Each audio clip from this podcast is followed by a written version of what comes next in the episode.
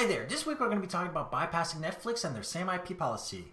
My name is Steve. This is QA Weekly, and to recap, last episode we were talking about creating your own VPN and many of the benefits of having your own VPN, like owning the hardware so it won't go out of business, being already in charge of the bandwidth so you could actually already use bandwidth that you have, actually being able to control how much bandwidth that you have for whatever you want to do with it, being able to set it up as you want, being able to connect from anywhere in the world, having limited users, a whole bunch of stuff.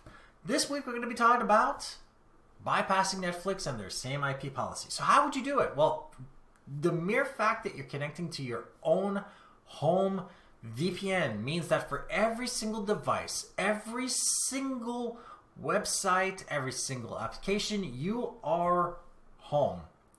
This means that you can use anything anywhere in the world and appear like you are home. Meaning that anything that you do is going to work as though you are home. So, what does this mean? This means that if you go up to every single cell phone, tablet, laptop, and desktop and set up a VPN to your VPN, you will be able to connect using that device to your own home network and use that IP address and anything connected on that network as though you were actually home. Meaning that you'll actually be able to do whatever you are used to doing in your own home without any penalties whatsoever. But it does come with some issues.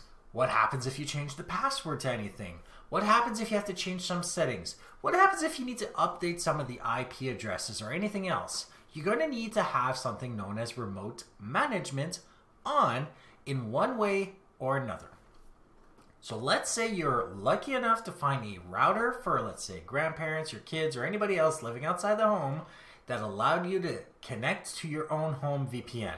You might want to be able to connect into that router externally and update any information whenever there is a problem, meaning that you'll be able to fix anything remotely. If you have laptops and desktops, you can actually use a program like TeamViewer and connect into it to be able to change any of the settings within your devices. And that'll also allow you to connect into your own router by another means if ever you needed to go through that method as well.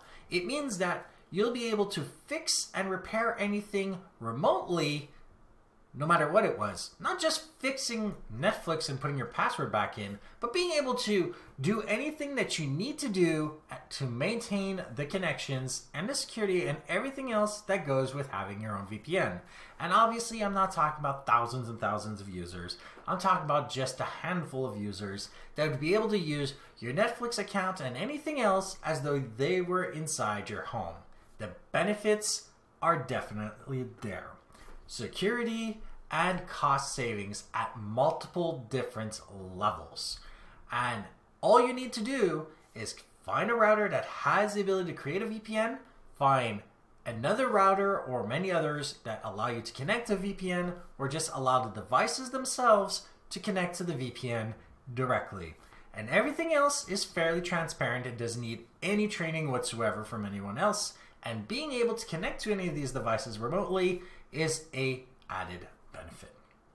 So I hope this gives you an idea of how to bypass Netflix and their same IP policy. Refer to the previous episode, which will have been already at the top on YouTube as a link for details on the process of creating your own VPN. Like this episode if you like it, dislike it if you didn't, share with those just to think benefit from this, and don't forget to subscribe.